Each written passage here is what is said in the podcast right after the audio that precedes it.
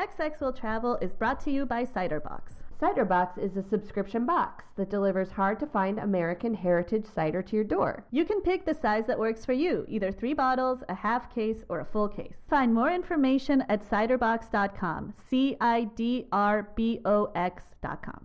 It's hard for me to tell if people are nice because they're nice people or because they're Canadian.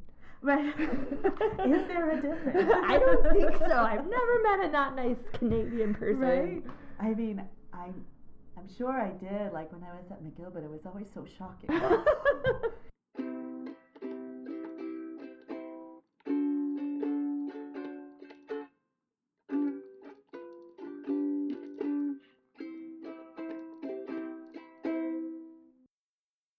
Hello and welcome to XX Will Travel. I'm Inez Belina. And I'm Kathy Polkerbeck. And today we have a really exciting guest with us.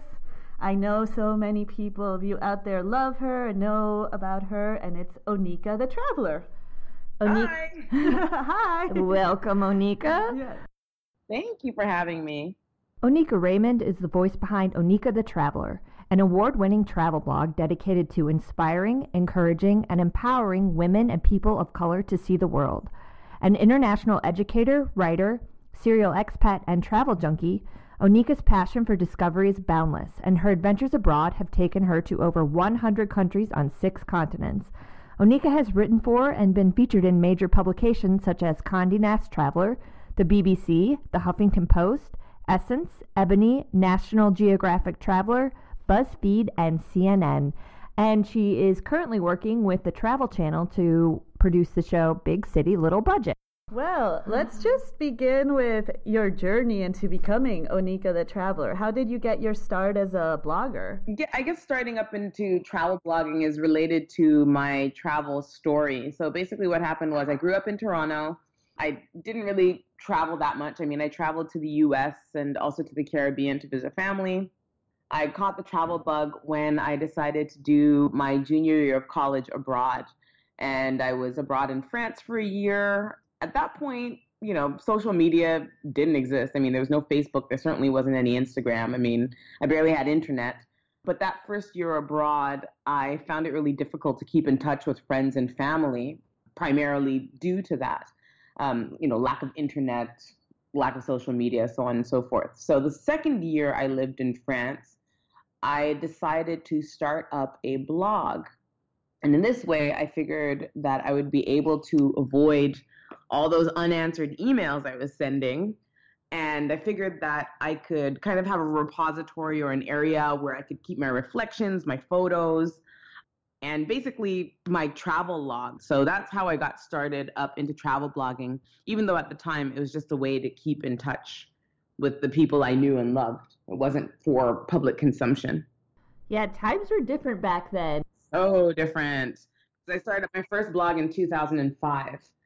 So again, you know, Facebook did not exist. So the landscape was completely different back in those days. I also studied abroad and lived abroad during a time without pre Facebook and limited internet access. And I find it really hard to explain to people about those dark days. yeah, totally. I mean, and we didn't know any different. So I think it's it's just amazing to see how far we've come and how much I guess that sort of technology has developed and how it allows us to keep in touch. I mean, I can't picture a time or a life without social media. So it's just super interesting. Yeah. Yeah, for sure. I grew up all over the world. Like my dad had one of those crazy jobs, and I still had to handwrite letter to my friends up until maybe I was 18. Yeah. I think a lot of travel bloggers start as their blogs, or at least back in the in the dark ages, as Yes. we're calling it, as a kind of like, hey, this is what I'm doing. I'm still alive. This is the these are the cool things I'm seeing.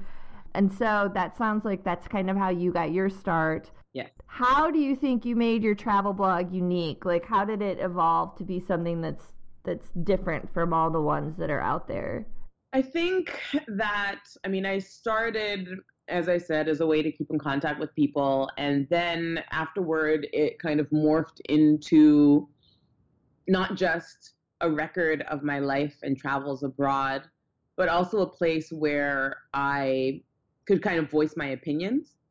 And one of the ways, I mean, back in those stone ages, that my blog was different from others, and maybe not so much now because there's so many, you know, more people creating content online, and a lot of it is personality driven and opinion driven. People are discussing issues and whatnot. But I think that back in those days, you know, a long time ago, 10, 12 years ago, that I probably differentiated myself from the other travel blogs because I wasn't talking exclusively about travel. I was talking about social issues, political issues, and all of those kind of in- intermingled with the travel advice and, you know, the photos and so on and so forth. So I was talking about more, I guess, than your average travel blog at the time. Do you remember a key moment when your blog kind of exploded into the mainstream, or was it incrementally? It was kind of incremental. Anything I have today, or any success that I've kind of gotten along the way, it's never been overnight. There are so many building blocks there, and the journey has been long and, and winding to where I'm at right now. So that's why it's always kind of difficult when people are like, oh my goodness, I love what you're doing. How can I do it too? Well, first of all, the landscape was so different back in the day that the paths were different as you noted, I started out in education.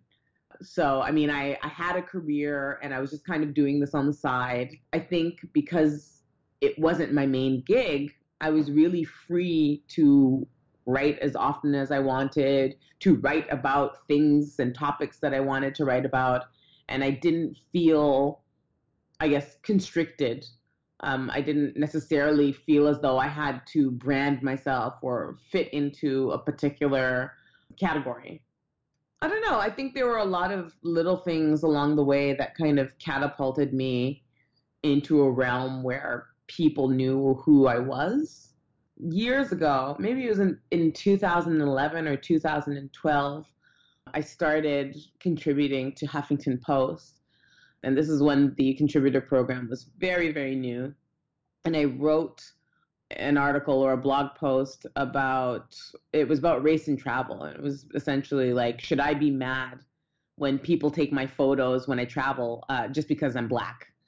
That really, I mean, at the time, got a lot of shares on Huffington Post. So I think I, I got a lot of new readers and followers on the back of that.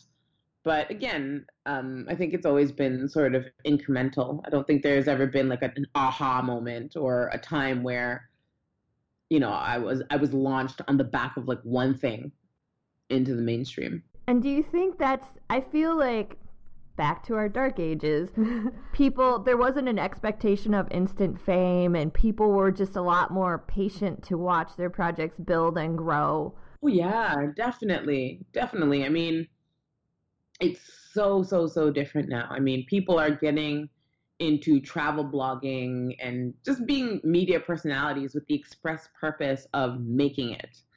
Uh, and once upon a time, I'm not going to say that it was the halcyon days or the golden years or whatever, but once upon a time, there were just a lot of people who were online who wanted to communicate with one another. And there was no promise of fame or there certainly wasn't any promise of fortune. Uh, we were just doing it because we wanted to share and because we wanted to connect. There were there were no, I guess, external benefits really to to doing what we were doing. There was nothing financial or or anything like that. Well, one of the things that we see a lot is that now it's not enough to you know just have like a travel blog. You also have to have a social media presence. Gosh oh totally. How did you start incorporating those and how do you keep it all together seeing as now you have to worry about facebook twitter instagram you know plus your blog plus your other uh, outlets? Yeah the truth is that i don't yeah, I mean, that's always a constant struggle for me. I'm not the one who has an editorial calendar or, you know, I don't have an assistant or anything like that. Anything that you see me post, it's me personally who has posted it. I never have a plan. You know, even now that it's basically my job, it's still 100% organic. I don't stress myself out about it because I don't know. I mean, I think social media is really important. I think um, you can reach so many people. perhaps so many more these days than than just with a blog. But one of the things that I always maintain when people ask me, you know, how how I made it in the biz or how they themselves can achieve some sort of success is um, I don't put all my eggs into one basket. I guess that's why my journey has evolved and my roles have been really diverse and the things that I do have been really diverse because I haven't limited myself to any one channel or any one thing. And for me, now that you know, I work in media more so than I than I blog, you know, I started doing on-camera presenting and I do public speaking engagements and I do freelance writing for other publications and then I blog for myself and I do social media for myself and I do marketing campaigns for different destinations because I do such a wide range of things. That's why I don't mind as much if I let my social media slip.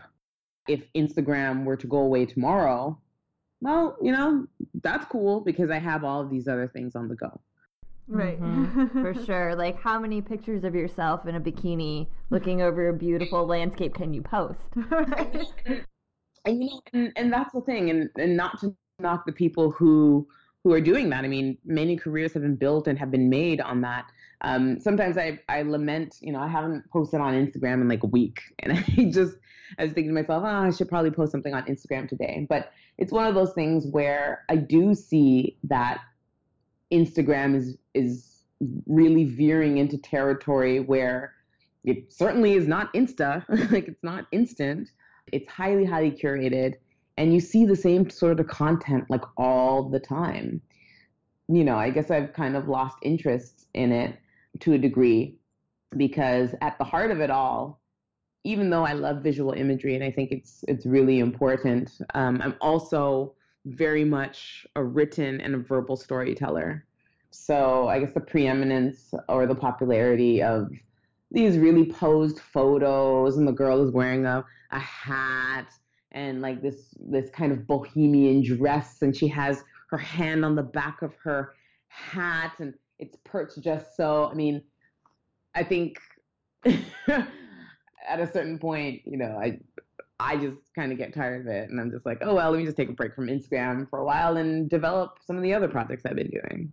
So. But it's crazy because there's a demand for it. Like these people, these people. When I'm with you, I'm like the verbal storytelling. I love words. It really, it hurts me that the youth is going to, going to Instagram to look at like the same picture 20 times. And for Yeah, me, yeah, yeah. like my big pet peeve is exactly that is this idea of like the carefree woman traveler as if that's all traveling was was like you looking like you stepped out of a runway, you know, impossibly fresh after like a 15 hour flight. And it becomes more about Instagram is you. Selling, like Instagram is selling dreams, right? It's it's highly aspirational, and I don't think that Instagram is the medium for reality. It's everything but reality. It's irreality. It's it's it it's not reality. It transcends reality. So, I mean, I understand and I and I can appreciate it for what it is, and I myself kind of play into that as well but I think this is why I think it's so important to have other things outside of Instagram where you can maybe be a little bit more real and you can connect with your audience on a more transparent and real level because it's not all about the visuals or the pose or modeling. You know, funnily enough, I mean, I've I've talked to people. I I count some Instagram Insta famous people among some of my friends and colleagues in this industry, and I've had a few conversations with some of these Insta famous people um, who have, you know, upwards of 100,000 followers on Instagram. And they themselves are worried because they're kind of like, well, how, how do I set myself apart from the 50 million other girls wearing the same dress, going to the same places, doing the same poses? A lot of these, and I, you know, they're primarily women, but a lot of these women are kind of they're indistinguishable one from the other. So can you build a career on that? a long term career, I think that still remains to be seen because I think this phase of Instagram is still relatively new. But again, that's why I always say that it's important to be doing other things and to be doing more things than just that. And, and it would get boring after a while, I think, if you're not branching out into other other realms. Yeah. Sure, sure. Well, that kind of is a good segue into, you know, our question about like becoming, you know, your own travel brand or travel personality. Uh, I mean, you kind of gave a tip to people who are who want to do that, you know, by saying like make sure that you don't put all your eggs in one basket. But do you have mm-hmm. other tips, especially considering how much the landscape has changed since the dark ages? I think that having something to say, being authentic and having something to say will always separate you from the rest. People naturally, you know, followers and fans they gravitate towards messages that resonate with them for whatever reason. So I think that one of the paths to success is kind of having that message and connecting with your followers and fr- fans in that way. So being about something, standing for something, standing up against something, I think that's what will really make you unique and will really make your voice heard. Because as I said, I, you know, I, I was talking about all these other issues related to travel before many people were doing it. And I think that I got recognized earlier on because of that, because I was the girl who wasn't just talking about backpacking through India. I was talking about what it was like to travel as a person of color in India. So I think when you position yourself to speak on issues that resonate with people, like it, it's not purely informational, but you're also inserting yourself into, I guess, this issue and presenting your unique viewpoint. Uh, I think that that is kind of what makes you unique. Or even, you know, I write a lot about women and womanhood and what being a woman means or being a woman traveler means in different situations and in different countries. Um, I talk a lot about culture. You know, if you look at my social feeds, uh, I talk a lot about cultural phenomenon, which you know it's related to travel, but it's not just how to backpack on fifty dollars a day. So yeah, and that kind of gets into um, our next question, which is how you're such a big advocate for women travelers and especially women of color. Mm-hmm. So why do you think that's important that that they travel as well? I think that I always champion people of color traveling because I traveled for leisure and for education and to find myself. You know, I was doing that sort of traveling 10, 12 years ago, 15 years ago and I saw very few people like me doing it. And when I started doing it, it was one of those things where people were kind of like, "Wait a minute, people like you don't don't travel." And I mean, I had internalized that myself. I think the quintessential traveler is a young white male. I think number one, we should always be the change that we want to see, and number two, once you are that change, you will end up encouraging and inspiring others like you to make the same leap. Uh, visibility and representation are so important. And years ago, again, I wrote an article on my blog that was really well received and it got a lot of people talking and thinking. And I talked about the lack of Black people specifically um, the lack of represent- representation of Black people in the travel media space, and how, as you know, Black people in North America or Black people in the Western world, we've sort of internalized that we don't travel. I mean, of course, this has changed now. This has changed in the last five years. But one of the reasons it's changed is because there have been media companies that have kind of made it their mandate to focus on Black millennial travelers. So um, definitely now we're seeing a shift Uh, but in the very beginning, uh, we didn't. So, uh, you know, that, that wasn't really a thing. So I think that's why I was and still am such a huge advocate of people of color traveling. And of course, as I find myself at the, the, the intersections of, you know, being a woman and also uh, being a black woman, uh, I think that's why I kind of champion that. Yeah, um, I mean, you know, I'm I'm Peruvian, and I've noticed that there is a lot of in this internalized idea that, like here in the states, that minorities somehow don't travel, or it's too scary. Like in some instances, it's real fear. You know, like if I'm marginalized in the states, imagine what it would be like exactly. in X country. Absolutely.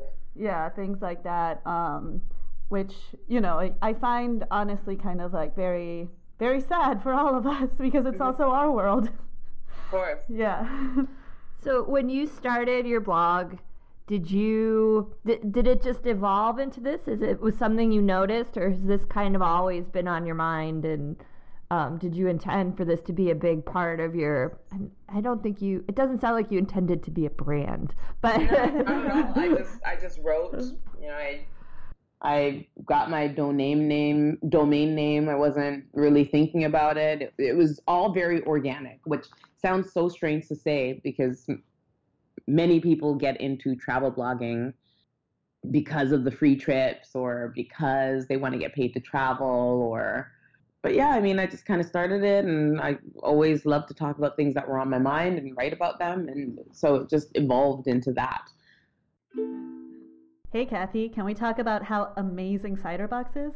Cidrbox? What's Cidrbox? Oh, let me tell you.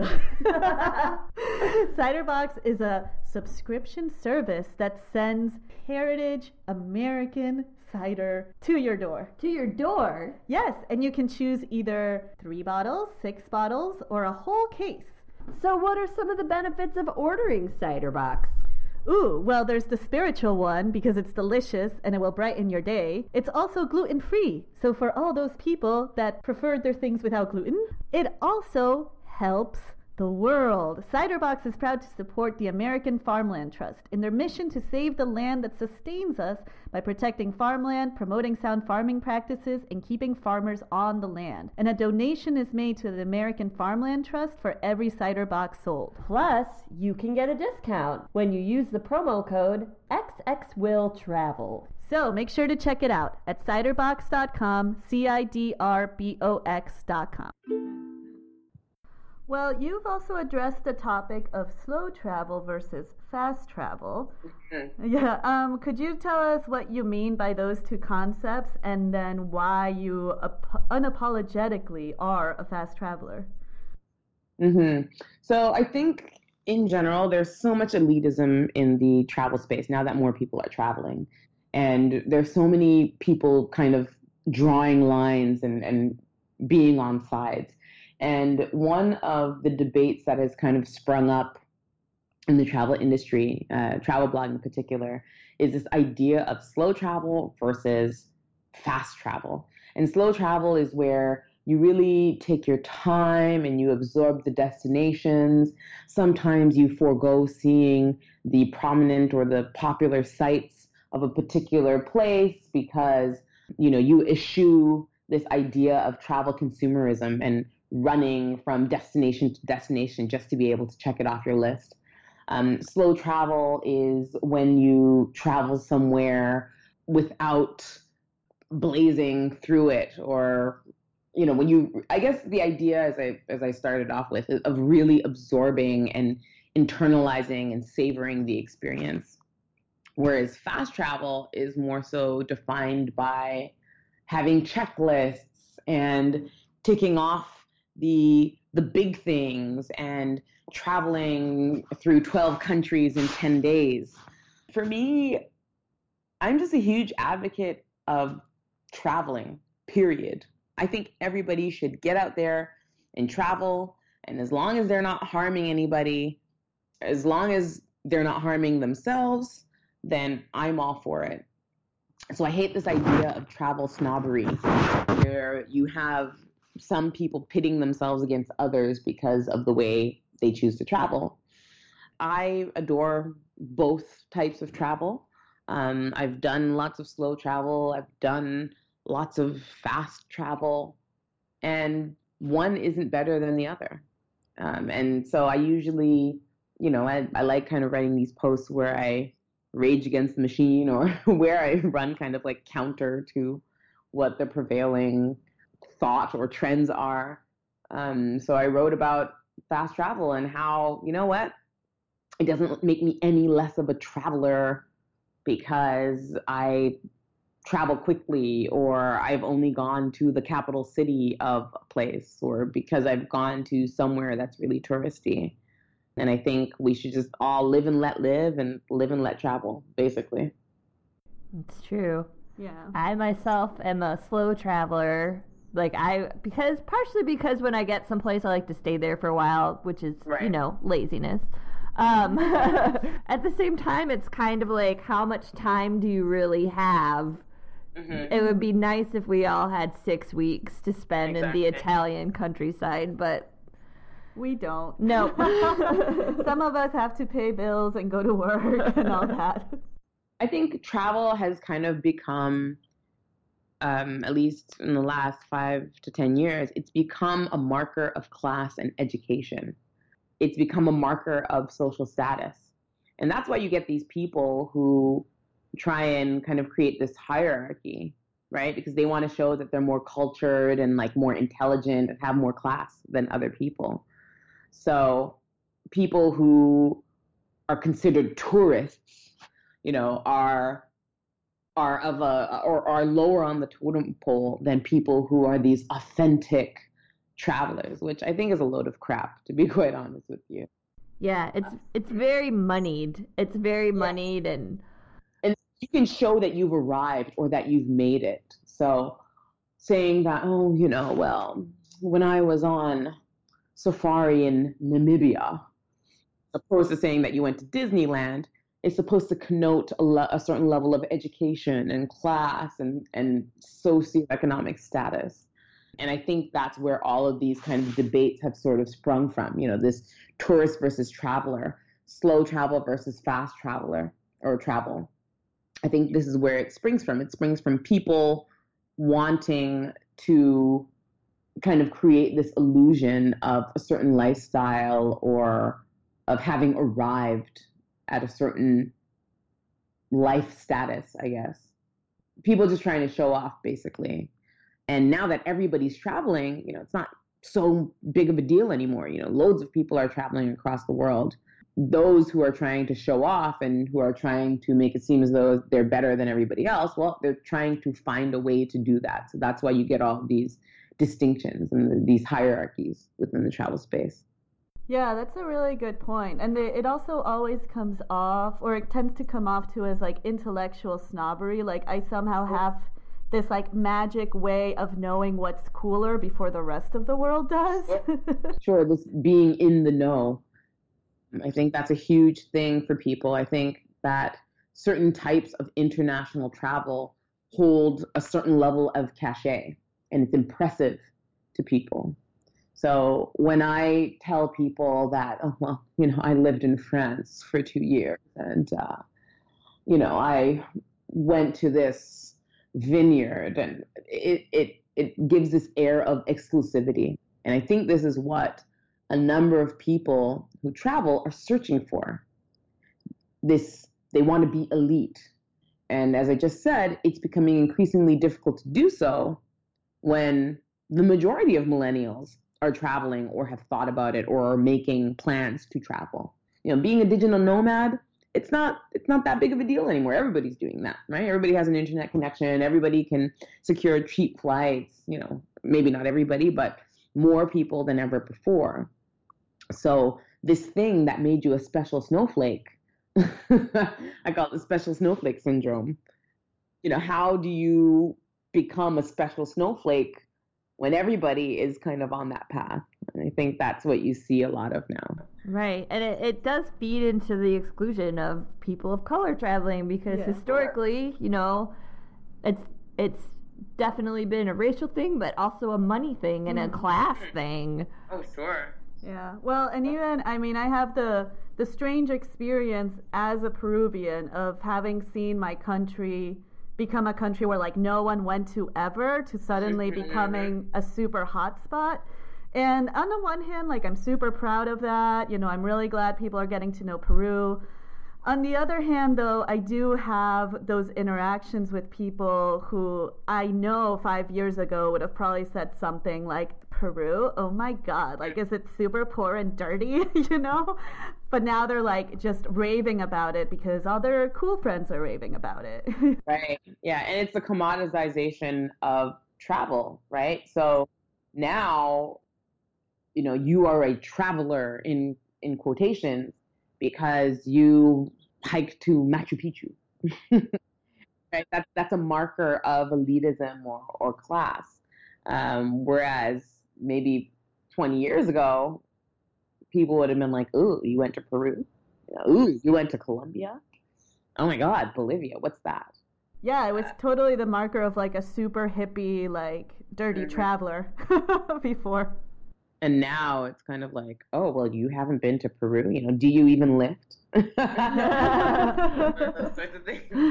Which yeah. is which is also interesting because I think like with the Peruvian example, uh-huh. it goes like the the like traveler quote unquote goes to extremes where it's either you're super luxe and yeah. had and like got carried up to Machu Picchu, or you're super badass and we're like. I went by myself and I took a trail that no one has ever taken before. It's so true, and it's it's funny because I always get asked like, "Well, do you have tips on how to go to Machu Picchu?" And I've been there three times, but I've done it like the local way, which is I woke up super early, got on the local train, and headed up to Machu Picchu. Right, right, right which is rarely like the option that a lot of travelers go for.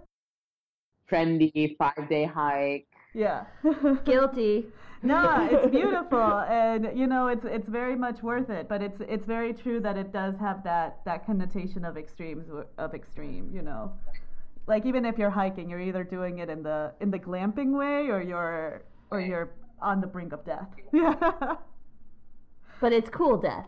Cool death. Yeah. it's not like, you know, you're going to get dysentery and die. No. you're going to fall off a mountain doing what you love. Yeah. anyway, sorry to get morbid. No. um, so you do have a new travel channel show called Big City Little Budget. Oh, yeah. Yeah. Tell us about that. Yeah. So basically, um, blessings are real. You know, I've, I've always had in the back of my mind that I wanted to do on camera work. I wanted to do more on camera stuff. It's always kind of been something that I, I don't know, I guess a, a dream that I had that kind of got, I don't want to say lost throughout traveling or in traveling, but yeah, I guess it was deferred. It was, I had always loved broadcast journalism. And then when it was time for me to go to school, I took a bit of a different path and started working in education, started traveling and all of that. But yeah, I decided about a year ago to kind of make more of an effort to do more on camera stuff. And so um, I recently signed on with the Travel Channel, working on this digital series called Big City Little Budget, as you've mentioned. And essentially, um, it's where I go to some of the most expensive cities in the US and I show people how they can experience this city, but on a budget. So for so for a little money, they can still have a good time in some of these really expensive destinations. So we filmed a few videos in New York City. I'm actually flying out to San Francisco to do another installment. So I'll be flying out to San Francisco next week to film a little bit there. And it's been great. I mean, I have always, as I said, loved the idea of being on camera and I, you know, do segments for different, you know, programs on television and so on and so forth. So yeah, I really am excited about this opportunity and I think it's going to be great. And I also have some other things kind of on the go with HGTV. I filmed a project with them this past week in Seattle. I have another project that I'm filming in Knoxville in a couple weeks from now. So I'm really I'm really excited. I I love this idea of being able to educate people about travel and to get them to think about certain destinations in a way that they haven't thought about them before. So, yeah, it's really exciting. Do you think your teaching helped prepare you for this? Oh, yeah, definitely. Definitely. I think that education is at the heart of everything that I do. You know, so that there's that. You know, education is is basically the basis or at the heart of everything I do. And also, I think that being a teacher for 10 years has really helped me in knowing how to kind of disseminate information, knowing how to package information, knowing essentially how to kind of educate people on different topics, travel or otherwise. Do you do you miss teaching? Do you miss being in front of the classroom at all? Um, yes and no. I mean, sometimes I miss the kids because I missed. I, I worked with school age children, so I worked with teens and preteens. But I'm still I'm still teaching at the end of the day. I'm still teaching and I go and speak at schools every once in a while. I'm supposed to be going to speak at of school at the end of the month. So I I do get my fill. I think my role as uh, as a teacher has kind of changed and the format has changed, but the root of it or the core of it is still the same. Yeah. That's awesome. So, just to wrap things up a little bit, you've been to over a hundred countries. I have, yeah. That is amazing. So, what are your favorite places to go to?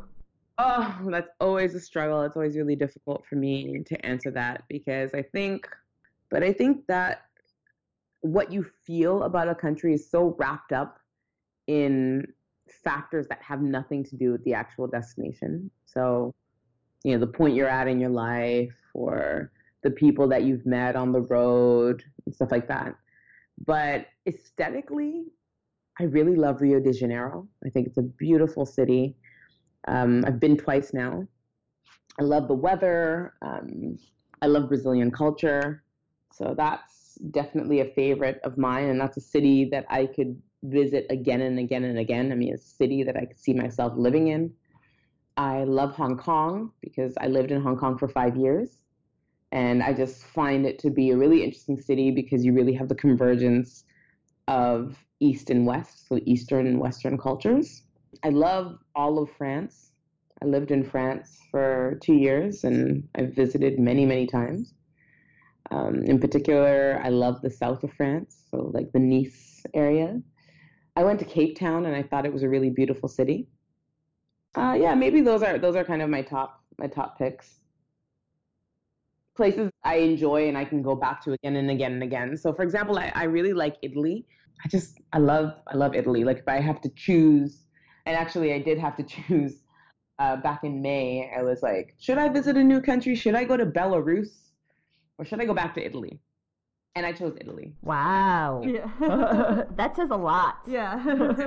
I just I knew I would feel good there. I knew that I would eat well. I knew that it would be really beautiful and visually stimulating. So I was like, let me go back to Italy, even though I could have gone to Minsk, Belarus. Let me go to let me go to Venice. So that was kind of what I did. well, were there any trips that you found particularly challenging? I went to Egypt at a time where there was still a lot of civil unrest because of all the political stuff happening there. So I found Egypt traveling. Uh, I found traveling to Egypt, even though it's stunning, it's one of the you know some of the sites I've seen there are some of the most incredible sites I've ever seen. Um, but I think because of that social and political aspect, um, it made things really difficult. I had you know people haggling me all the time, and um, there was some concerns with safety because I had gotten pickpocketed and just got this huge runaround. Uh, so I think that's, you know, if I had to think about a challenging trip, Egypt definitely would have been it. So, where are you traveling next, and where can people find you to follow your adventures? So, uh, this month, so October, I am for now going to be traveling only or exclusively around the US. So, I'll be heading to San Francisco next week. I just got back from Seattle, and then I'm supposed to be going to Knoxville at the end of the month and Connecticut at the end of the month as well. And then in November, so far, I have a trip to Hong Kong and to Bali, to Indonesia planned. Uh, so yeah, it should be really fun. So you can follow all of my Instagram and Facebook, and social media. But yeah, so anybody can follow me if they like. They can follow my adventures on my blog, which is oneikathetraveller.com. Traveler with two L's because I'm Canadian, and we have Canadian slash British spelling. And um, you can follow me on my social media feeds. If you just type in my name, Oneika, O N E I K A, I'm usually the first the first that pops up because nobody really has that. So yeah, you can follow me on Instagram, on Facebook. I'm quite active, um, and on my blog. How do you feel like most of your destinations are the are the coming up are the U.S. How do you feel about that? I feel great. Been traveling nonstop since about April, since we met actually in uh, at WITS. So I've been traveling nonstop. So it's nice to kind of be traveling still, but a bit closer to home. Yeah. Yeah, because it's not, traveling is not an Instagram feed. That's No. for sure. Okay. Awesome. Well, thank you so much for uh, talking with us today. We loved everything you have to say, and we're we're just really happy. Well, thank you so much for having me. I appreciate it. and we're super fans. yes, we are. Thank you, ladies. Now it's time for a new segment called Top 3 Tips, where we decide to give you either suggestions on a destination or some sort of travel hack, or basically break down a travel question you may have in your mind with three bite-sized tips uh, for you to for you to yes to use when this comes up. So today Kathy is going to give her top three things to know how to say in another country. That's right. All you need to know is three things to get you out of any situation. The first one is thank you. You know how to say thank you in many languages. Gracias, merci, obrigada, arigato, shei tatenda. Those are just a few examples. Everyone will appreciate you saying thank you. It shows that you appreciate their efforts and that you're a gracious person and not a rude American. Now- Why, yes. Number two, excuse me slash I'm sorry, which are often similar or the same in other languages. Permiso, disculpe. Help me out here, Inez. Uh, je suis désolé. I know that one in French. Yeah. What else do I know? Um, how do you say I'm sorry in, in Japanese? What is it? Sumasen. That's also excuse me. So learn Yeah. that one. Number two will get you out of all sorts of sticky situations where maybe you have been the rude American. And to our non American listeners, congratulations for not being the rude American. we get a pass all the time. right?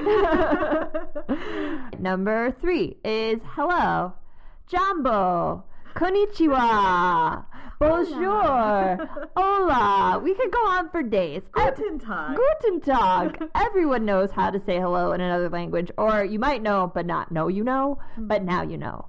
So, three things to learn. Thank you. I'm sorry. Hello. And any local will be more than happy to teach you and impressed that you want to learn a little more about their culture.